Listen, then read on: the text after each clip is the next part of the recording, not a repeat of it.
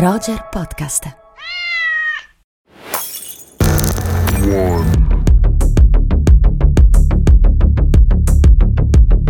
Allora, amiche e amici di Rubik e di Roger, benvenuti, bentornati. Bentornati. C'è anche Malvina, ovviamente, che non sta mai ferma. Non lo so, faccio rumore, vero? Continua a muoversi sempre, è, è ipercinetica. Perché ho una sedia vecchia di legno che scricchiola. Un continuo movimento, il moto perpetuo. sì. Ce ne vuole ancora un po', ce ne vuole. Stiamo chiusi in casa a vedere film e a vedere serie. Giusto. E quindi, Malvi, oggi andiamo a. Andiamo a New Orleans. Parliamo di una serie per cui sono uscite le prime sei puntate su Sky. Una miniserie Showtime creata da Peter Moffat che vede nei panni del protagonista un eccezionale Brian Cranston. Grande, grandissimo. Eh beh, certo, certo. Infatti oggi parleremo di questa serie, ma anche del eh, personaggio più, insomma, sicuramente il personaggio più incredibile che abbia interpretato questo attore fenomenale, cioè il mitico Walter White. Il padre di tanti personaggi della serialità contemporanea. Padre di tanti personaggi e a me caro quasi come fosse un padre. Ma di cosa stiamo parlando? Non abbiamo detto il titolo, Simon. Ah sì, giusto, giusto. Your Honor. Eh già. Quindi sigla. Vai. Roger presenta Rubik, storie che ci riguardano. Un podcast di Malvina Giordana e Simone Spoladori.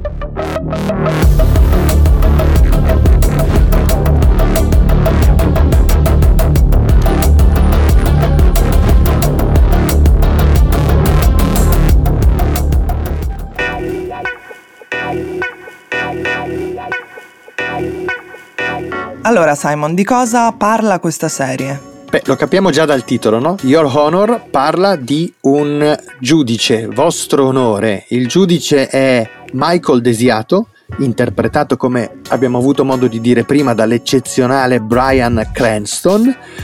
E questo giudice che ci viene presentato come un uomo di specchiata moralità e sanissimi principi. Un'autorità morale proprio, no? Un'autorità morale, un marito che è rimasto vedovo e che proprio nel giorno dell'anniversario della morte di sua moglie si trova davanti a una questione morale molto eh, spinosa e problematica.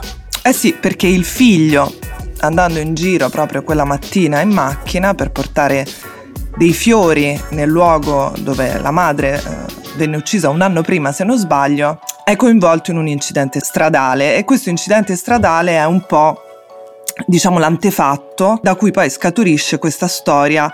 In quell'incidente il figlio del giudice uccide un ragazzo che è in moto, ma lo, lo scopriamo da subito, quindi non spoileriamo niente. Giusto. Questo ragazzo è il figlio è, è Rocco Baxter, che è il figlio del più temuto e pericoloso eh, boss malavitoso di New Orleans. È questo che apre il dilemma morale nel, eh, così, nel comportamento, nel pensiero del, del giudice. Il dilemma da cui si apre tutta la vicenda è eh, consegnare, diciamo così, suo figlio alla giustizia e alle sue procedure, svelando però che è il colpevole di questo omicidio e quindi aprendosi al rischio della vendetta mafiosa, oppure cercare di depistare e di insabbiare le indagini. Sì, cercare in qualche maniera di salvarlo perché nel momento in cui uh, questo padre si rende conto che consegnando il figlio alla giustizia uh, il figlio poi uh, si troverebbe probabilmente condannato a, a, morte nel carcere stesso, in qualche maniera si trova di fronte all'ipotesi di optare per una scelta che fino allora probabilmente non avrebbe mai considerato perché ricordiamo che lui, come dicevi all'inizio, è un uomo dalla um, moralità solida, è un giudice. Sì, da, da, di grande umanità, di grande umanità. Cioè di questa, grande umanità questa scena iniziale proprio in tribunale in cui lui salva una donna da Prende condanna difese, certa, sì. dimostrando anche di avere compiuto delle indagini ulteriori per suo conto proprio per proteggere questa donna, ma soprattutto i suoi figli da un destino eh, probabilmente molto, molto difficile. Vero, mm, tu dicevi appunto che in realtà uh, questa rete di personaggi è, è, è, complessa, no? Allora c'è il figlio che commette l'incidente, uccide quest'altro ragazzo che a sua volta è figlio no, di un altro soggetto importante nella città di New Orleans e non solo. Dunque ci sono questi due padri, no? eh, questi due poli aprono immediatamente in realtà a un, una serie di complessità eh, maggiori perché viene subito raccontata il tessuto in cui è iscritta questa vicenda. E infatti è immediatamente coinvolta un'altra famiglia come caprio espiatorio no, di, questa, di questa vicenda eh, e immediatamente ecco che si apre, su questo mi volevo soffermare perché insomma questa serie è molto interessante secondo me, una descrizione abbastanza attenta di quello che poi è ehm, come dire il sistema di giustizia, no? il sistema penitenziario americano.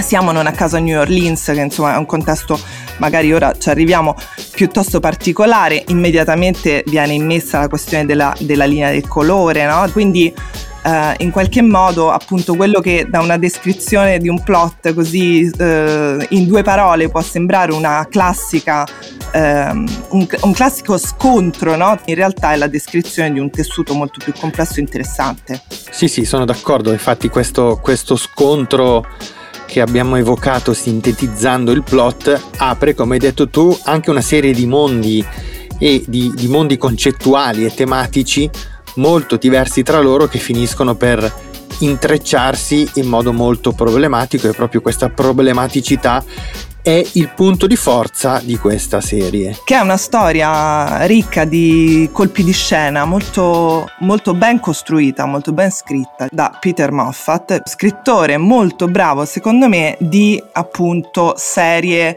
uh, prison, uh, gialli, thriller, così come... Uh, è del resto questa, questa, serie. Lui scrisse anche questa Criminal Justice e la cito perché è la serie da cui uh, ha tratto ispirazione un'altra bellissima serie che vorrei ricordare che è The Night Off e la ricordo perché in fondo è molto simile no, a livello uh, di scrittura. Tra l'altro diciamo questo dilemma iniziale per cui il padre in qualche maniera è portato a fare di tutto per salvare uh, per salvare il figlio e non lo vuole mandare in carcere perché sa di quale carcere sta parlando, ecco che ci racconta mm, eh, e su questo mm, eh, lo, lo, scrittore ha anche speso diverse parole, leggevo, ci racconta la condizione specifica della Louisiana no? come eh, primato tristissimo eh, rispetto alla con- condizione devastante penitenziaria americana perché Uh, New Orleans, appunto città della Louisiana e, e, la Louisiana in generale come Stato ha mh, il primato di uh, detenuti nel mondo e nonostante questo ha anche il primato uh, di omicidi annuali negli Stati Uniti. E questo perché la serie lo fa emergere, devo dire, in maniera puntuale e molto delicata perché in realtà c'è una dimensione penitenziaria tra pubblico e privato su cui poi è giocata una partita eh, diciamo legata a un business economico devastante, parliamo di 182 milioni di dollari l'anno che ruotano intorno alla questione penitenziaria, quindi in realtà questa serie, come tante altre della serialità contemporanea ci, di cui ci piace parlare a me e te, ci raccontano poi dei pezzi di società no? che, sono, che sono poi que, quelle parti lì interessanti di queste storie. È vero, è vero, concordo assolutamente. E senti, tu eh, nel chiacchierare con me di questa serie fuori onda mi hai citato anche delle, degli aspetti che consideri shakespeariani. Sì, sì, sì, è vero. Mm, che poi è il personaggio di, di Cranston che è particolarmente shakespeariano, però tutta la storia, secondo me, che è la storia di un uomo di legge lacerato dal dubbio. Lacerato dal dubbio che usa anche no, la sua conoscenza eh, della giurisprudenza per virare la legge, eh, diciamo dove vuole lui, eh, che è coinvolto eh, in dinamiche malavitose, suo malgrado, che eh, e che diciamo dà la possibilità a questa odissea, eh, questo viaggio devastante in cui come dire si perdono i riferimenti, quelli che si considerano acquisiti per essere un uomo eh, come dire di società, no? in società, è questa eh, rete eh, tra personaggi, eh, capacità eh, retoriche mi ricorda proprio quella costruzione shakespeariana, non so, mi ricorda Marcantonio, mi ricorda quei personaggi.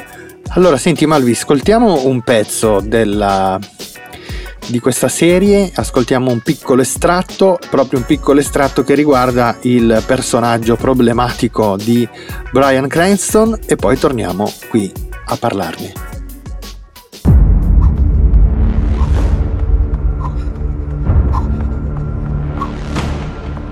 C'è un uomo che cerca di rovinarmi la vita. Ho segreti che non potrò mai rivelare a nessuno. Mio figlio. Gli ho dedicato tutta la mia vita. Ma un amore di quel livello è capace di spaccarti in due, trasformandoti in un modo che non avresti mai creduto. Papà, è successa una cosa. Oh mio Dio. Ascoltami attentamente. Hai tutta la vita davanti a te. Decido io qual è la verità. Allora, dicevamo dramma shakespeariano, no? E entriamo adesso nel merito di questo personaggio incredibile che è Michael Desiato e che effettivamente ha proprio i tratti forti, no? potenti dei personaggi eh, dei drammi shakespeariani eh, che in qualche maniera acquista anche tutto questo vigore grazie all'interpretazione di Cranston, no? questo uh, suo sì, sguardo sì, intenso, sì. le rughe, no? insomma questa fisicità che, uh, che conosciamo uh, molto bene. Shakespeariano dicevo anche perché è uno di quei personaggi che è disposto a perdere tutto affinché non cambi niente nella sua vita, no? Sì, certo, è disposto a perdere tutto sia dal punto di vista materiale, diciamo, a perdere tutti gli elementi simbolici che caratterizzano la sua vita, la sua carriera, il suo successo, ma soprattutto è disposto a perdere tutti i capisaldi morali che fino a quel momento gli hanno permesso di attraversare indenne anche situazioni molto problematiche e tragiche come la morte della moglie, arriva sostanzialmente a un punto e questo è l'aspetto interessante che ci arriva anche perché sostanzialmente capiamo che è il sistema dentro al quale è iscritto a spingerlo a quel punto, il punto di non ritorno, il punto limite, il punto in cui effettivamente anche tutti gli elementi cardine sulla base dei quali ha costruito il suo, chiamiamolo così, edificio morale,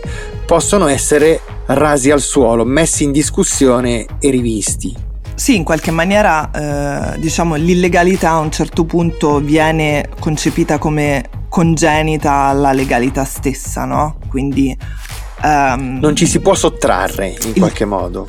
Il giudice e il gangster, che sono insomma i due personaggi che, di cui parlavamo all'inizio, in fondo sono poi Uh, però non semplicemente come dire due facce della stessa medaglia, perché lì insomma sarebbe un discorso abbastanza facile e banale, ma sono due uh, poli forti di una moltiplicità che poi, uh, come il, il, Coffee Jones, no? il ragazzo eh, il ragazzo nero che viene coinvolto, ehm, che in qualche maniera fortificano però la complessità di questo personaggio di Brian Cranston, no?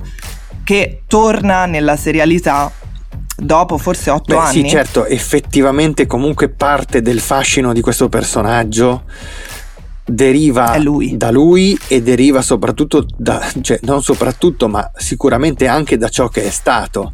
Cioè, da quello che si porta dietro, certo. Esatto, noi vediamo eh, il, il giudice desiato, ma vediamo anche lui Walter White eh, dietro a quel personaggio e con Walter White questo personaggio ha effettivamente delle analogie molto forti perché proprio come Walter White questo è un personaggio come ho detto prima che viene trascinato dal sistema oltre i limiti di quelli che erano i suoi parametri morali che vengono messi in discussione e ridefiniti proprio perché in un certo senso l'andare, il varcarli è un aspetto congenito del sistema dentro il quale è iscritto. Sì, in qualche maniera qui siamo diciamo nel, nel, sistema della giustizia, appunto penitenziario come dicevo prima, ma in fondo Brian Cranston si porta dietro anche il sistema sanitario, cioè in qualche esatto. maniera no? Lui è poi sintesi perfettamente riuscita di un contesto eh, le cui falle sono raccontate attraverso le bugie di questi personaggi in qualche maniera, no? Sono come delle sì. sineddoche in realtà di un sistema marcio, indubbiamente, eh, in cui vivono. Ecco, e è interessante, eh, Malvina, dire che la serialità americana in effetti racconta questa storia come un, una grande narrazione che sta raccontando questo da ormai una trentina d'anni e diamo Uh, ce lo siamo detto anche prima, insomma, diamo a chi ci ascolta anche un consiglio per una lettura ottima su questo tema, lettura che ehm, è stata tradotta anche in italiano. Il libro è di Brett Martin e si intitola Difficult Man.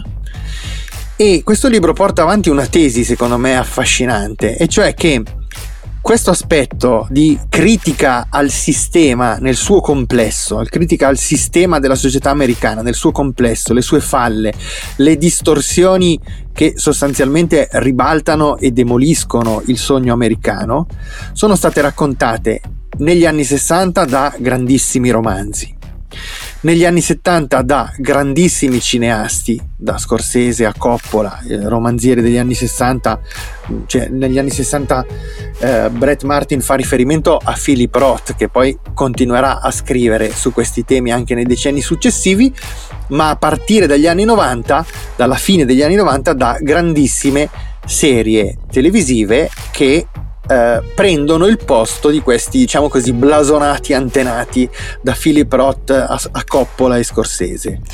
Giusto, tra l'altro Difficult Man, che come dicevi tu è poi stato tradotto in italiano nel 2018 se non sbaglio per Minimum Fax, casa editrice che poi ha tradotto anche Complex TV di Jason Mittel, altro testo che racconta appunto ehm, della mm, complessità di questi mm, eh, ecosistemi narrativi, no? in cui oggi siamo completamente presi, per cui eh, no, discorso eh, a tavola o con gli amici è eh, che serie stai guardando, no? cioè un po' come noi facevamo con la musica eh, tempo fa e questi due volumi direi poi ne sono usciti tanti altri perché ora molto viene scritto sulla serialità perché è diventato un argomento nobile insomma ehm, attestano quanto le regole della narrazione americana in primis ma ora non soltanto siano mutate radicalmente con esse chiaramente il nostro immaginario di spettatrici uh, e spettatori attraverso proprio queste met- meta- metamorfosi di personaggi tormentati per cui appunto il,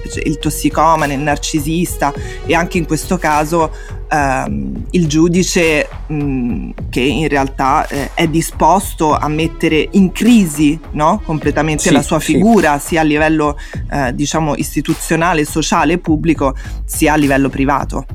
Esatto, e tra l'altro è interessante rilevare come eh, Tony Soprano, come Donald Draper, come Walter White e anche il, il, il giudice protagonista di questa serie siano di fatto tutti padri eh, che sono come dire in crisi anche rispetto alla eh, modalità con cui andare a ricoprire questo ruolo. Certo, certo questo è un aspetto sicuramente, sicuramente interessante e molto, molto forte sul piano simbolico e molto forte sul piano della critica al sistema e al sogno americano nel suo complesso.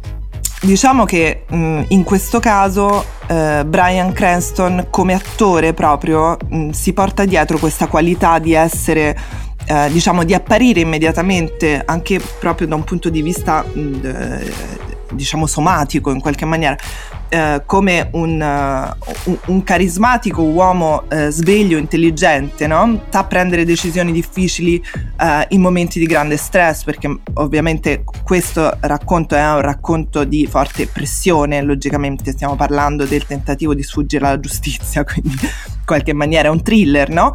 Ehm, e ha anche questa, uh, questa um, qualità che secondo me ha, ha proprio l'attore di, di, trasmettere questo senso di correttezza e di giustizia, no? In qualche maniera, che funziona benissimo in una trama di questo tipo. Sì, tra l'altro funziona benissimo proprio perché eh, ha un effetto molto empatico e noi finiamo come accadeva in maniera decisamente insomma più eclatante ancora più eclatante con Breaking Bad per empatizzare con un personaggio che però non può essere considerato da un certo punto in avanti un personaggio positivo.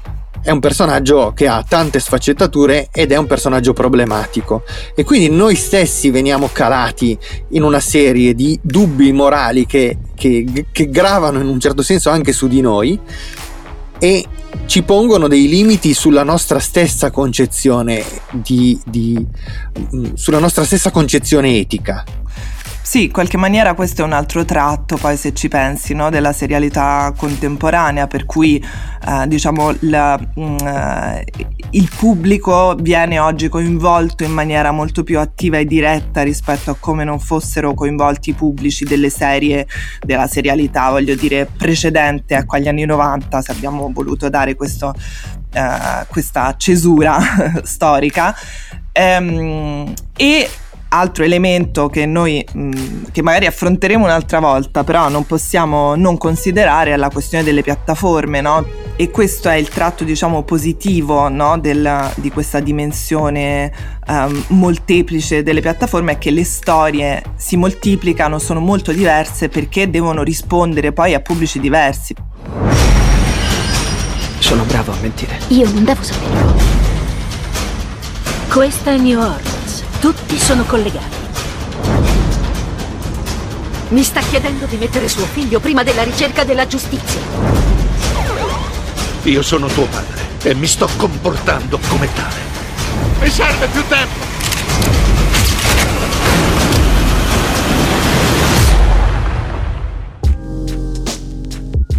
Malvina, Ci stavamo fissando io e Simone tipo in un esatto. western. In un, eh, come, in un film d'amore, non in un no, western. No, scusa, in un film d'amore. Eh, caspita. Ma questo perché? Non perché ci amiamo, almeno non solo per questo, ma perché siamo arrivati al momento di Chimento. Al momento, di Chimento che è un momento western e anche un momento d'amore, tutte e due le cose, che forse sono la stessa cosa, chi lo sa. è un western sentimentale, dai. Un western esatto. E Andrea, a te la parola, innanzitutto benvenuto. Ciao Andrea. Ciao. Ciao a tutti. Allora, che cosa ci racconti? Allora, parto dal, dal, film un po' più atteso della settimana come attenzione mediatica perché è uscito il film successivo dei fratelli Russo dopo che hanno in qualche modo distrutto il box office della storia del cinema con Avengers Endgame che è diventato il massimo incasso della sempre, storia. Della storia, c'è cioè una roba allucinante. Sono riusciti a superare Avatar proprio rilanciando il film, insomma, con tutti i mezzi possibili. Hanno fatto un nuovo film che è uscito su Apple TV Plus. E potremmo pensare a un film eh, ad altissimo budget, con grandi effetti speciali. Pensando a loro, invece, è un film un po' più piccolo, un film che ha per protagonista un ex medico che ha fatto diverse missioni in Iraq, quindi un film che parla un po' anche del, del post 11 settembre, diciamo così, negli, negli Stati Uniti, torna a casa e completamente perso, come tanti altri film di guerra che raccontano insomma dei ritorni a casa particolarmente traumatici e questo ragazzo, tra l'altro la storia è ispirata a una vicenda realmente accaduta, un romanzo in parte autobiografico, inizia sostanzialmente a avviare, diciamo così, un processo di rapine, di rapine in banca per potersi permettere di pagare la dipendenza dalla, dalla droga che intanto lo sta tormentando. Quindi un film un po' che racconta, diciamo così, la fine del sogno americano, un'America assolutamente distrutta e devastata ed è un tema chiaramente già visto. Eh, il film ha ancora qualcosa di abbastanza spettacolare, un po' alla maniera dei fratelli russo. Diciamo che un po' questa cosa del già visto un po' si sente, eh? ci sono alcune cose un po' scontate, un po' di banalità. È un film che emoziona fino a un certo punto, però comunque sia è un film da guardare. Su Apple TV Plus purtroppo non ci sono mai tanti film in termini di quantità, quindi magari lo segnaliamo anche per chi ha questa piattaforma e aggiungo solo che l'attore protagonista è Tom Holland, che però stava, stava meglio nei panni di Spider-Man, secondo me, ecco, in questo. Ok, quindi divertimento assicurato ma poche emozioni per Cherry. E il secondo titolo? Secondo titolo qui andiamo invece più su una cosa con dei registi molto meno famosi rispetto ai fratelli Russo, qui andiamo su Mubi, piattaforma sempre relativa un po' al cinema di, di qualità, diciamo così, al cinema anche un po' più di nicchia proveniente dai festival, che ha fatto in questa settimana questa bella rassegna, chiamiamola così, sui film del Festival di Berlino del 2020 più belli secondo i selezionatori di Mubi. E volevo segnalare questo film brasiliano, quindi andiamo anche un po' in Sud America, un film che si chiama All the Dead Ones di due Todos autori. o Mortos. Todos o Mortos, esatto, perfetta la pronuncia Malvina, di Gaetano Godardo e Marco Dutra, eh, che sono due registi a me sconosciuti, non so se hanno fatto qualcosa in precedenza. No, anch'io non, con- non li avevo mai visti, letti. mai sentiti, mai visti. Ecco, questo è un film ambientato alla fine dell'Ottocento in Brasile, nel momento in cui viene abolita la schiavitù, diciamo così.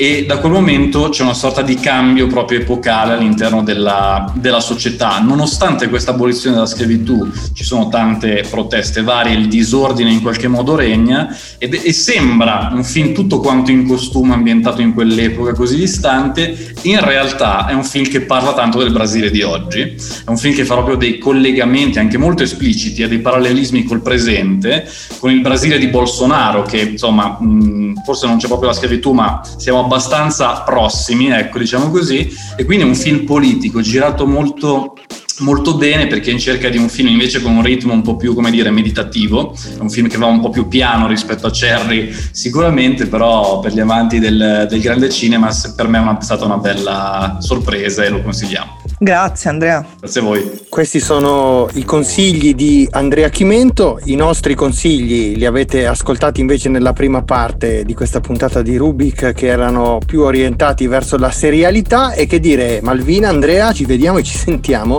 settimana prossima. Ciao! Ciao. A prestissimo, ciao!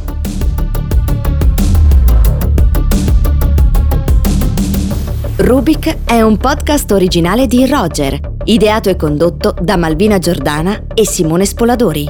In redazione Beatrice Baggini, Daniela Clerici, Stefania Noiosi, Silvana Maggi e Nicolò Merlini. Sound design a cura di Simone Pavan. Prodotto da Marco Zanussi per Skills Management Group. Tutti i diritti riservati a Skills Management Group.